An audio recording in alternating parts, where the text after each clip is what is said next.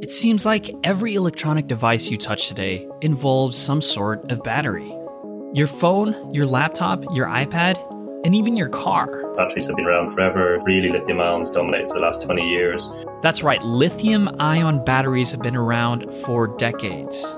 But have you ever wondered how it's made? A lot of battery development is done through trial and error. It's called like empirical development. Battery production boasts one of the most complex supply chains and development processes there are in the world. Just a few weeks before, the CTO of Dassault Systems described battery modeling as the most complex modeling problem of his career. The underlying processes are just wildly complex.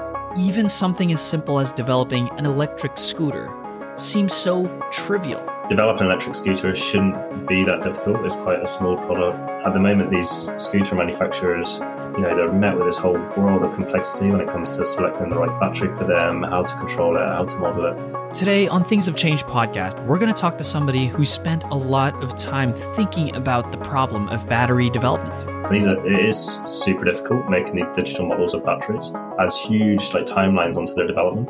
Whereas what we offer them is some very simple tool sets, yet get to designing their product, which is their scooter, what it looks like, how it all fits together.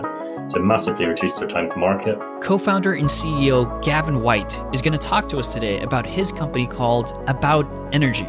And he's also coincidentally going to talk to us about energy. Um, and for us is what you know really motivates us is is it just opens up a whole new world of electrification. Yeah, it's very satisfying that our technology could be used by so many to, to change like what whole cities look like. Stay tuned to hear about how Gavin is trying to change the entire battery development life cycle.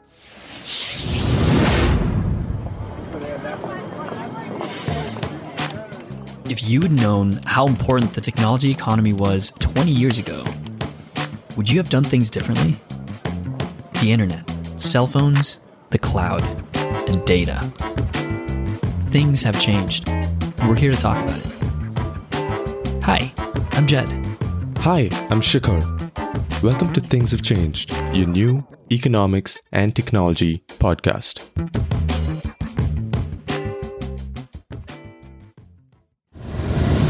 Batteries are everywhere, right? You use it for every single thing, like remotes, now even your cars. I worked at Abbott within their pacemaker division and we spent months figuring out how to build the right case for the battery that sits in the pacemaker that goes into your ribcage. So it's kind of prevalent across all aspects of life. But in spite of all of that, in spite of us having this technology for a while, batteries are freaking hard chemical reactions actually make and store energy. So to get the right mix of the materials, right amount of power it can generate, the right cost for the consumer, sustainability. So there are so many factors that go into it that makes it so complex that, you know, we have a guest today who's going to break down the complexity a bit. Today, we have a special guest, Gavin White, uh, CEO and co-founder of About Energy, a super exciting battery tech company where they're working on cutting edge uh, solutions that has the potential for us to change the way how we store and use energy today. Gavin, welcome to Things Have Changed. Yeah, thanks very much for having me on. It's honestly an honor to be on the show. And I think you've set the scene perfectly in terms of, yeah, the complexity of the problem. And hopefully we can kind of get into that today. About Energy is a battery testing and modeling company. And we provide a full software solution to our customers batteries are so ultra complex that even the most advanced models make lots of assumptions. But effectively, what we try and do is try and digitalize battery development, allowing you to do a lot of the you know testing and simulation on your computer rather than doing it in real life. We were chatting just before the call, and you mentioned how you were working on these super expensive Formula One cars. So, how did that experience kind of go? That is for many mechanical engineers out there, me including back in the day, was a dream job yeah, that's exactly what it was for me as well. And uh, yeah, growing up, I always dreamt to work in kind of in the Formula One industry, very much the pinnacle of engineering. You know, all the top quality engineers, huge budgets, you can do some amazing, really cool things. Yeah. And yeah, when I was at university, I got lucky enough to work on what's called the Valkyrie hypercar, which was a collaboration between Aston Martin and Red Bull Racing. And it was basically my first dabble into kind of this like super high end, you know, Formula One engineers, yeah, making these hypercars. And although the engineering was amazing, the product was amazing, it was super unfulfilling you know, making these supercars for super rich. There was no real like social impact. There was a horrible environmental cost. Led me, led me to an existential crisis where I was like, oh, my dream has been shattered. I don't know what I want to do anymore. And yeah, I always knew I wanted to start a, a company. And and yeah, that was like five years ago. And never did I think that it would actually happen, let alone be on a podcast today talking about, yeah, the company that I'm now the head of. Uh, you mentioned about your dream shattering, right? Yeah. So I actually got into mechanical engineering to be, to be part of that. You know, um, I actually told my mom, "Hey, I, I'm not going to do, you know, whatever you want me to do. I want to do mechanical engineering because uh, I want to be part of the pit crew." Yes. Yeah. Okay. And so we used to watch Formula One as a family, right? I wanted to be part of that team that's making that pit stop work, right? And she looked, I still remember this. Mm. She looked at me and she's like, You want to become a mechanic? And I'm like, yeah. Oh, there's a lot of complexity that goes into this. Some of the most talented, you know, engineers in the teams, they're the people that not only change the tires, but they have to go and rebuild the whole car, debug all the issues, make parts like on the fly. So so yeah, I think if uh, you'd achieved that, that would have been an amazing thing. It's a shame that I just went the corporate route. yeah you, mentioned you went into this dream role of yours. You realized you had an existential crisis. Um, you probably did other things after that to try to, you know, get into the mood of what you were trying to do. So I guess what really brought you to deciding that this was, you know, the next step for you? Yeah. Well, I always knew that kind of I wanted to work for, for myself long term. Always wanted to start a business, but just didn't know what or how. Like, how do you come up with the idea just to start a business? I knew that you know done a few projects in university, working on like a Formula student car and an electric version of it. I knew batteries were well, one, they're super complex, but two, you know, represented a huge opportunity for growth. This was probably, you know, the right space to be in. And it was while traveling, you know, after university traveling in Asia, I read Elon Musk's book, which is super cringy to say, um, but in it he has two paragraphs, which nobody ever realizes, okay. where he talks about how doing a PhD is a great way to start a business because you get three or four years to focus on some technology, and then on the side build up a business case and kind of work out what you want to do. And and even though Elon Musk, I think he did his PhD for like two days before he dropped out and drove to California with his brother. That's um, right. His his logic, yeah, his logic was super super sound, and and yeah, kind of that's what led me to want to do a PhD, and then through a lot of good fortune, I ended up um, at Imperial College London doing a PhD on the thermal modeling of batteries with uh, Professor Greg Offer. It's really difficult for me to imagine that if I wanted to start a business, I needed to go through a PhD first, I would immediately be like, "Yo, that's tough. That is some tough stuff to, I'm to start with." But this but, ain't for me. it's too difficult. No, but if you think about it, right, you spend a lot of time thinking about a mm-hmm. problem um, when you're in a PhD.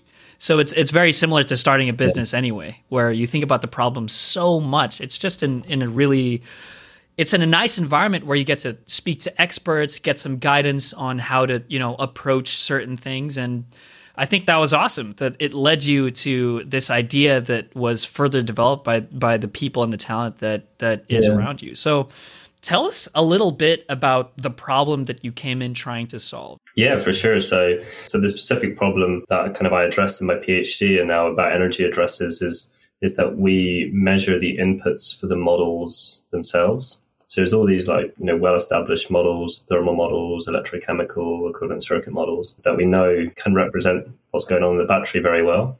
But there's a huge issue with measuring the inputs that go into these models. So is what what we do and what I did through my PhD is we really focused on the inputs.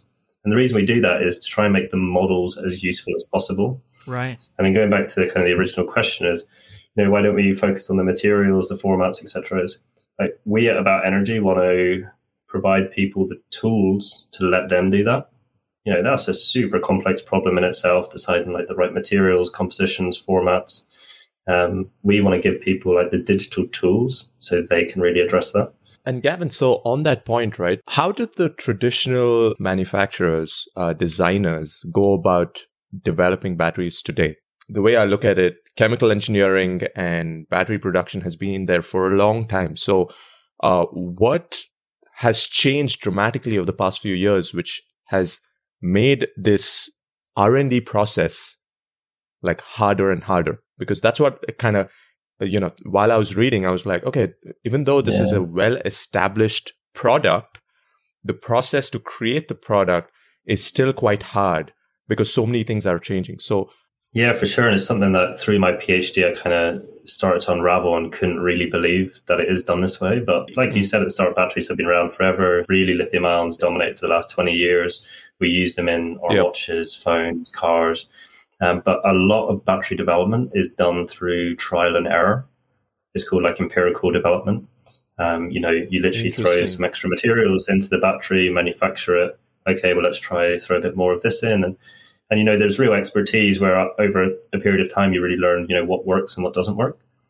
And people always ask, like, surely not. Surely there's like a model, you know, an Excel sheet that tells you, oh, you put these things together, you get this kind of battery. And like, yes, there's mm. an Excel sheet that might try and predict that and say mm, it might be something like this. But actually, making a battery is very similar to baking a cake you know, fundamentally what's going on is a very similar process. You get different materials, you put them all together, stir them up, put them into an oven and cook them. Yeah. And, you know, your egg, flour, water fundamentally changes chemical in the oven to a new material. And that's kind of what's going on in the battery. And as I'm sure anybody that's ever done any baking will realize that it's a very, very sensitive process. You know, you change the ratios of mixtures slightly, you change your oven temperature slightly, your humidity, your pressure, you know, and all this stuff changes.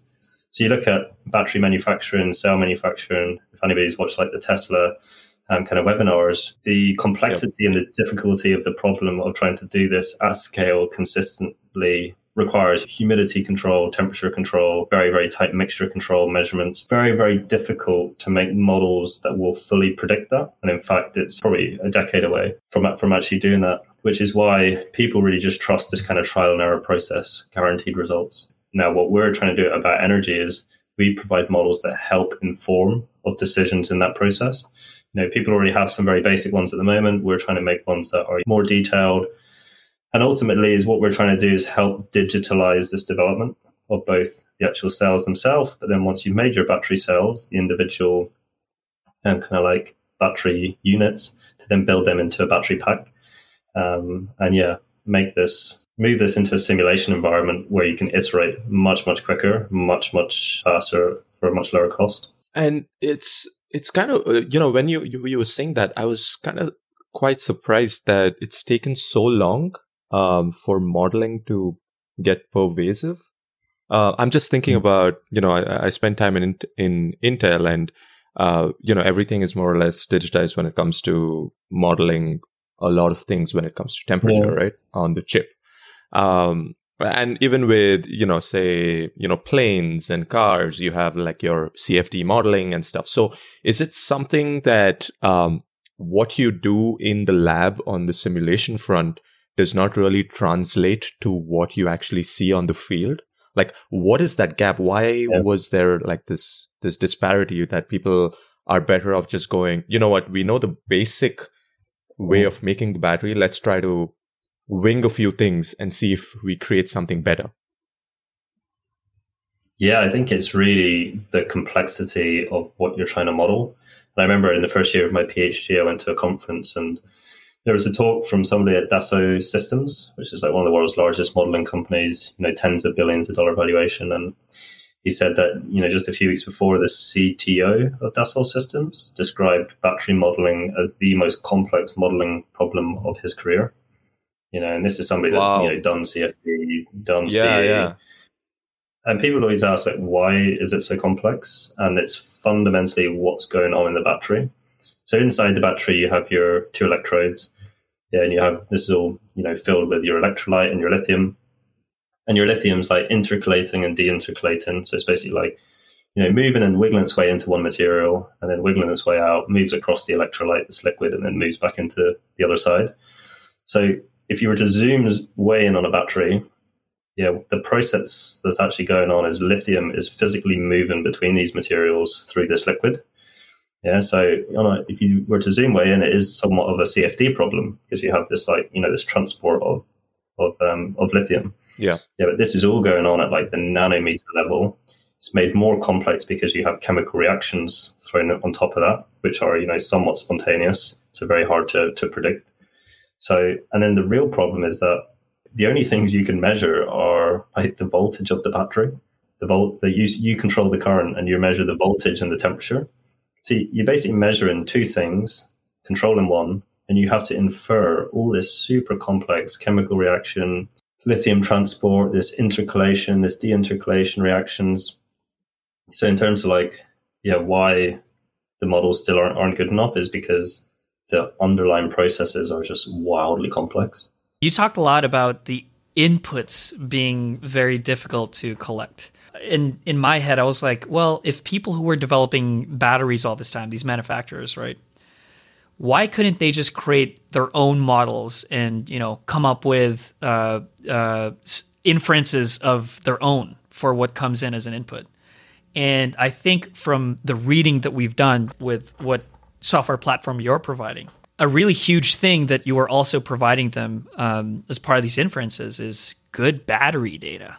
I think that's something that, you know, at least from what we've read so far, hasn't been widely available in the past. And now, you know, you have all these people um, like Nick and Yen who, who's been collecting stuff like this for a long time, who have something called a battery report, which helps uh, people who don't really understand batteries kind of understand the space more. So do you think um, that was kind of a, a big unlock for you to have all of this battery data to have as an input when creating these models? You know, less inferences, the better, I guess, or better inferences. yeah. Um, yeah, for sure. Um, and our kind of goal about energy is to get this huge amount of data, take all these measurements, and then make it as simple as possible for people to use. You know, so people don't need to understand the complexities. So yeah, one one way we do that about energy is we're we're bringing out this database called the Vault, which is a database of commercially available cells. And by that I mean it's cells that like literally you or me could just go and buy off the shelf tomorrow from websites from Samsung, Panasonic, LG, Sony. And there's you know between 500 and 1,000 different ones of these. Um, and these are you know, even these ones are used in automotive cars. Um, I know that for a fact. They're used in electric scooters, electric bikes, portable chargers, aerospace. You know, because you need to make batteries in the tens, hundreds of millions to get the economies of scale. So what we do is we went out, we we bought a lot of them, we brought them into the lab, tested them, you know, made these models, taken loads of measurements of them, and then we're now providing this through the software platform called the Vault. Um, yeah, which allows people to just on their computer very quickly assess the difference between a Samsung cell and an LG cell um, to see well what's the better one for their application, for their scooter, for their bike. You know, this is a process that you know would have taken them weeks or months to source the batteries, then you know months or years to test them um, before they could get to that decision making point. Whereas we massively reduce that um, for them. That's that's really impressive because say you have an online repository where manufacturers can come on that platform and now mm. based on okay so if this manufacturer is an e-scooter right they can look into what parameter battery they need based on what power and torque that they want to receive from yes. their product and you could like different manufacturers could just do that on your platform and just get that information that way they at least jumpstart their development or know what's out there? Yeah, so it's mainly for like the people designing the scooters or designing the cars, is to allow them to choose what's the best battery for me. So even like you know, Samsung have uh, over twelve different battery models available. You know, it's similar with LG, Sony, etc. So so if you're designing an electric scooter, you have to think, well, okay, there's 500 to 1,000 different options what's the best one for me. Like like you say, you know, you have a certain torque requirements, power requirements, you know, cost, sustainability requirements. Like where do you even start trying to figure out what's the best one? And this is a super opaque, um, you know, decision making process at the moment. So what we do with our platform is we provide a lot of the data so you can make that information.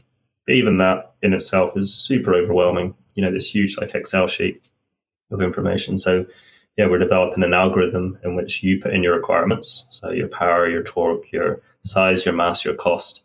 Yeah, and the algorithm will basically hunt through this database and return, you know, oh, here's the top five or top 10 that you should start looking at.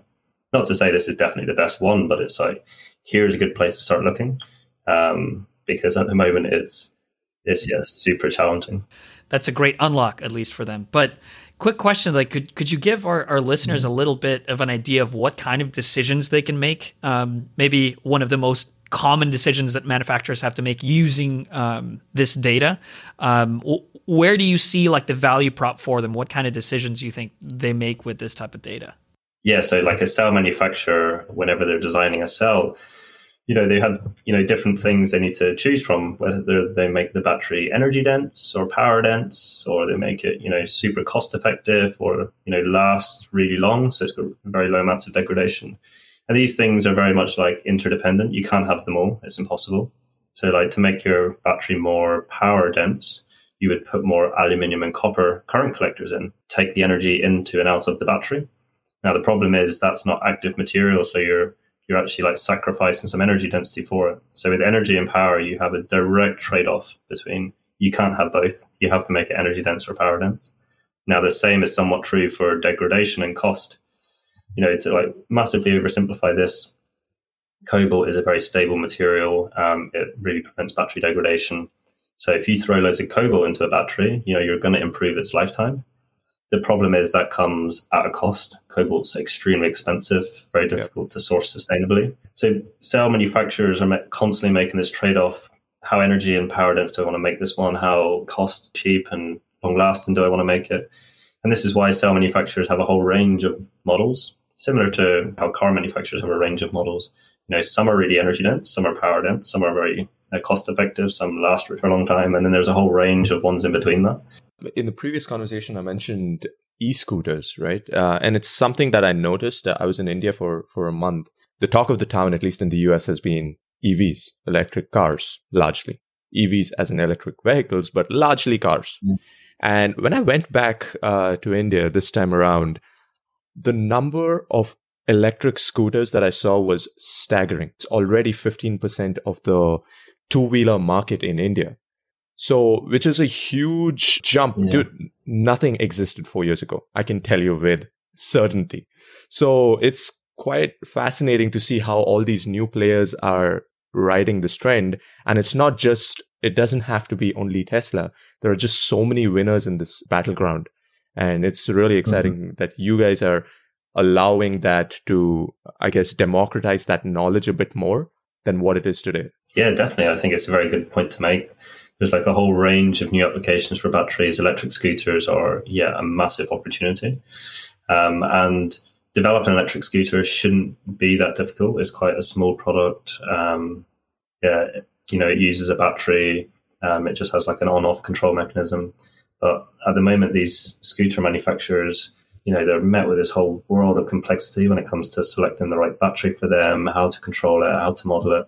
It is super difficult making these digital models of batteries. And, you know, for them, it, you know, adds huge like timelines onto their development.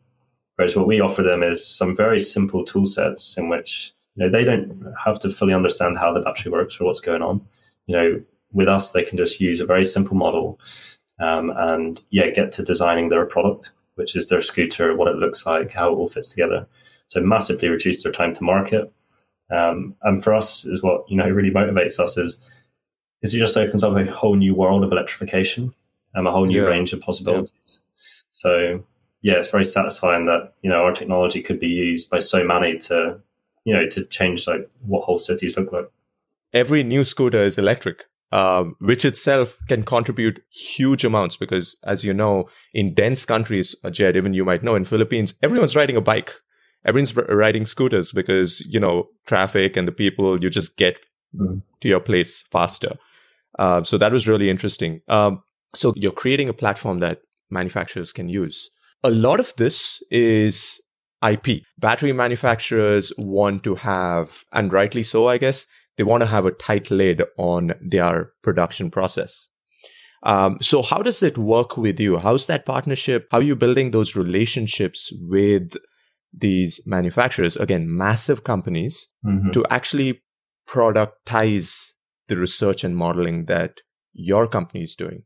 Yeah, very well aware that, you know, cell manufacturers, scooter companies, automotive companies, you know, they have a huge amount of IP that they want to keep in house. You know, they have to differentiate. I mean, this is especially acute for cell manufacturers. You know, their chemistry combination, what their cell looks like. You know, that's proprietary to them. Yep. So we offer a few few services that you know are specifically for that. One, you know, we do a lot of our testing and work under non-disclosure agreement. So we already do this for some of the world's biggest cell manufacturers and automotive companies. They send us batteries under NDA. We test it and send them back that data, and nobody else ever gets to see it. But long term is what we want to develop is you know a set of tools and databases and repositories of information that allow them to go away and design the best cells using our technology, but they can use it to, to differentiate in their own way. And what I mean by that is, for example, you know, we could develop a model, an algorithm, a simulation environment in which, you know, allows a manufacturer to go and put in their own numbers or tweak their own variables that we never get to see what they've changed or what yep. they've done. But they can use that as a tool to go and design their system. And I guess like the analogy to this is if you look at like the finance industry, for example, and in investment, you know, every finance company and investor uses Microsoft Excel, predict, predict yeah. cash flow, predict their kind of forecasts. But everybody can, you know, make their own kind of forecasts based on the same tool set. And that tool is Excel, Microsoft Excel. We want to do the same for batteries, yeah. provide the underlying tools that let other people go away and design what they need to design. Yeah, that's a great way to position it. Basically saying, Hey, we are going to improve the, your productivity. So come and give us yes. your money. Yeah. Yeah. I think it's a very strong value proposition. Um, and, you know, it massively helps them as, you know, we'll take away some of the legwork from you in developing these tools. And the beauty of it is that everybody in the world needs, you know, very similar tools. So we can centralize that. We can do it much, much cheaper than they could ever develop in house. And, and the goal for us is to really you know accelerate electrification, speed up development for these companies. Um, so yeah, I think it's very exciting at the moment, uh, the direction we're taking this. Yeah, exactly. Can can you imagine how much of an unlock Excel was for people like me in the industry?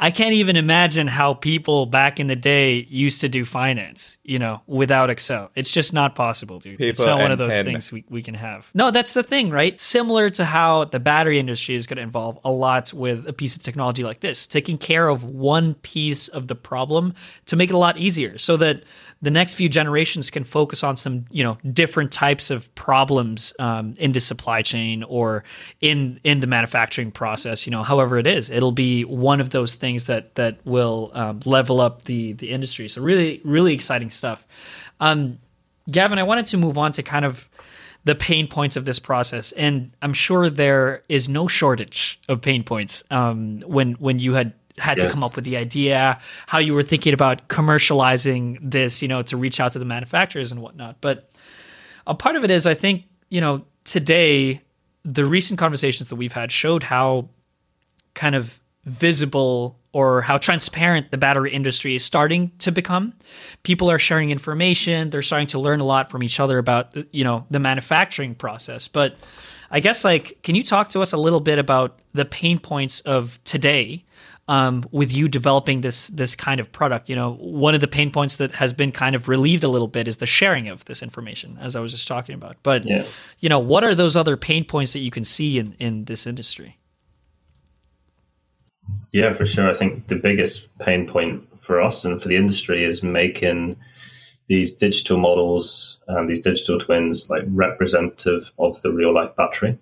Like that is the fundamental problem we're trying to solve and going back to the kind of baking the cake analogy, like, yeah, the biggest problem for us is making a model that would predict that cake that comes out of the oven.